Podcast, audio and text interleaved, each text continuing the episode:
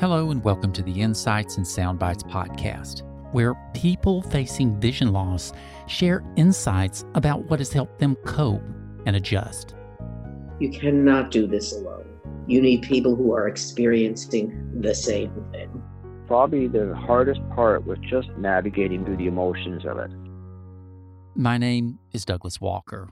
It's normal to feel angry, isolated, and depressed when faced with a life altering event. Today, we'll hear from Saras. Saras will share with us how leaning into her core strengths of confidence and faith gave her the courage to move forward.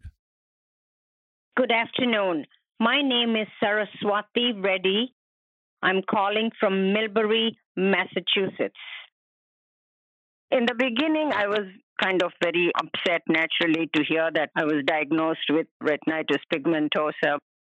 The anger, the depression, the agitation I went through, the frustration.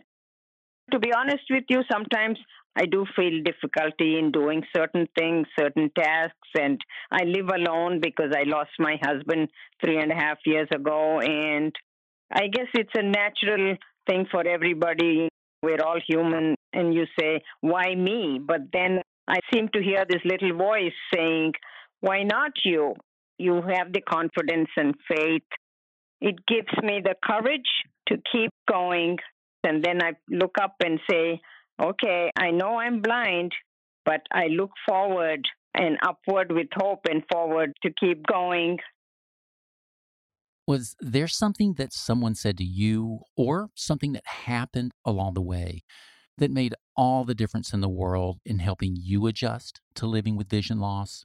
We'd love to hear from you. If you'd like to share with us, just leave us a message on our Insights and Soundbites voicemail by calling 847 512 4867.